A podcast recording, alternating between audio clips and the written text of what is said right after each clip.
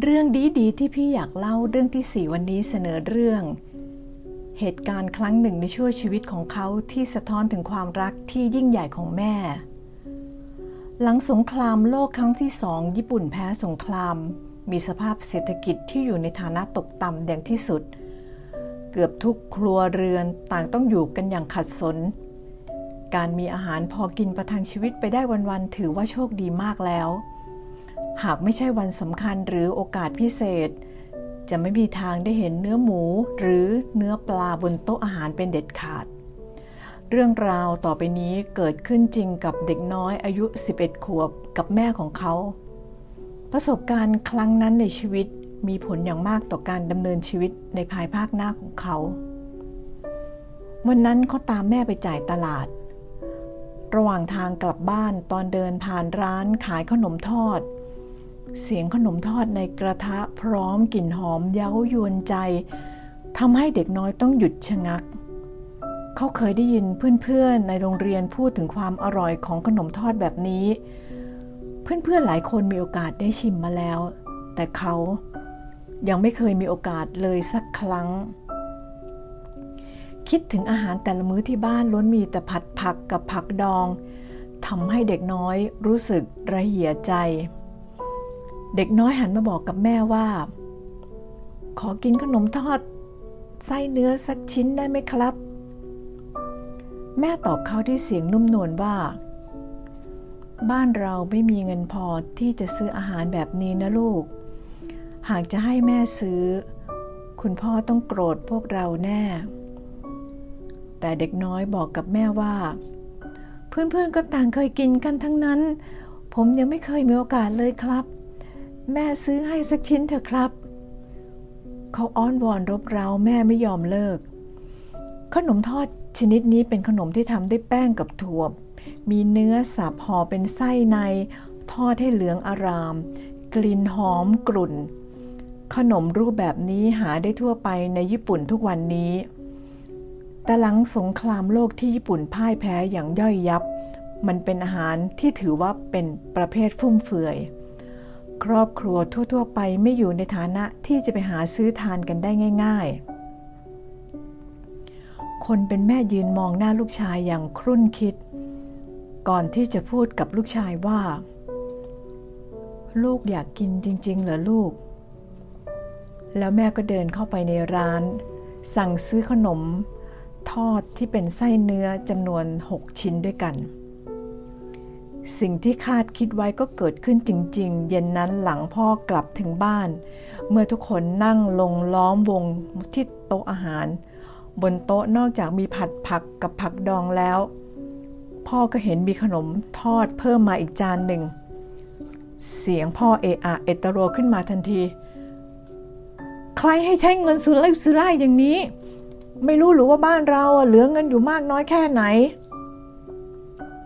เด็กน้อยเริ่มรู้ว่าจะมีเหตุการณ์ตามมารุนแรงกว่าที่คาดไว้เยอะ เกรงว่าถ้าแม่เปิดเผยความจริงเมื่อไหร่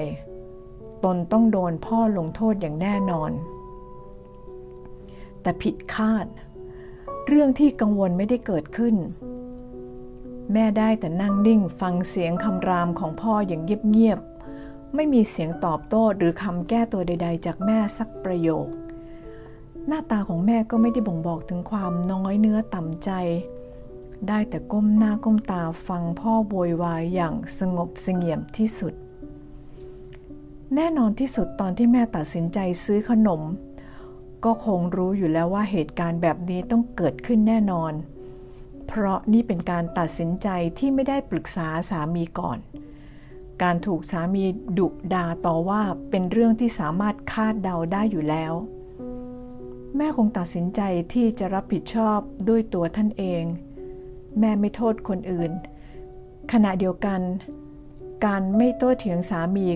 ก็เป็นการให้เกียรติพ่อซึ่งเป็นผู้นำของครอบครัว แต่เพื่อลูกๆ แม่ก้มหน้ายอมรับผิดชอบกับเรื่องที่ได้กระทำไปแล้ว แต่สิ่งที่ทำให้ทุกคนต้องประทับใจอย่างยิ่งเป็นฉากต่อไปที่แสดงถึงความรักที่ยิ่งใหญ่ และการยอมเสียสละของคนเป็นแม่ มันสามารถระงับอารมณ์โกรธของพ่อลงได้อย่างชะงัก ในระหว่างที่พ่อกำลังส่งเสียงเอตโรอยู่ ก็พอดีพ่อเหลือไปเห็นขนมทอดในจานที่มีจำนวนอยู่แค่ 6 ชิ้น ในบ้านมีลูกอยู่5คน รวมพ่อแม่แล้วก็เป็นจำนวน7คน นั่นย่อมแสดงว่าแม่ไม่ได้ซื้อขนมให้ตนเอง มีแต่ขนมให้พ่อและลูกๆทุกคน เสียงดุด่าของพ่อเงียบลง แล้วพ่อค่อยๆใช้ตะเกียบแบ่งชิ้นขนมของตนออกเป็นสองส่วน แล้วคีบใส่ชามให้แม่ไปครึ่งชิ้น จากนั้นพ่อก็คีบขนมอีกครึ่งชิ้นที่เหลือใส่ปากตัวเอง นั่นย่อมแสดงว่า พ่อหายโกรธแล้ว ในสังคมญี่ปุ่นยุคนั้นคนเป็นพ่อต้องลงมือ เริ่มทานข้าวก่อนเป็นคนแรก สมาชิกส่วนที่เหลือจึงจะเริ่มลงมือทานได้ พอเห็นพ่อคีบขนมชิ้นนั้นใส่ปากย่อมเป็นที่เข้าใจแล้วว่าเหตุการณ์ร้ายได้ผ่านพ้นไปแล้ว ทุกคนก็เริ่มทานข้าวมื้อนั้นด้วยความสบายใจ แน่นอนที่สุดมันเป็นอาหารมื้อที่อร่อยที่สุดสำหรับพวกเขาทุกคน หลังอาหารแม่สบตาเด็กน้อย ใบหน้าแฝงไปด้วยรอยยิ้มที่อบอุ่น แล้วก็บอกกับลูกว่า อร่อยมากใช่ไหมลูก ไม่มีท่าทีที่แม่จะติเตียนเด็กน้อยเลยสักนิด เด็กน้อยคนนั้นไม่มีวันลืมเหตุการณ์ครั้งนั้นไปชั่วชีวิตของเขา แม่ใช้ความรักที่ยิ่งใหญ่ ไร้เสียงบน่น ไร้เสียงติเตียน มีแต่ความเสียสละเพื่อทุกคนในครอบครัว เป็นแบบอย่างที่สำคัญที่สุดอันฝังแน่นอยู่ในจิตใจของเขา มิรู้ลืม แล้วยังทำให้เขาตระหนักว่า คนเราอย่าเอาแต่ใจตัวเอง จะทำสิ่งใดต้องคำนึงถึงผลที่จะตามมา และหากตัดสินใจทำสิ่งใดแล้ว ต้องกล้าพอที่จะรับผิดชอบต่อผลลัพธ์ที่เกิดขึ้น ไม่หลบหนีปัญหา ไม่ปัดความรับผิดชอบ ไม่โยนความผิดให้คนอื่น นั่นเป็นแบบอย่างที่สำคัญบนเส้นทางการดำเนินชีวิตของเขา หลังจากนั้นเป็นต้นมา เด็กน้อยคนนั้น ต่อมาก็คือนายไซจิโร่ คาโดคุระ ประธานบริษัทฮักคาฮิโร่จำกัด ซึ่งเป็นที่รู้จักดีของชาวญี่ปุ่น เขาเคยให้สัมภาษณ์ว่าชีวิตของเขาก้าวมาถึงจุดนี้ ไม่ได้แน่นอนถ้าไม่มีแบบอย่างที่ดีของแม่ที่คอยพร่ำสอนเขาผ่านการกระทำของแม่เอง โดยเฉพาะเหตุการณ์ของขนมทอดชิ้นนั้น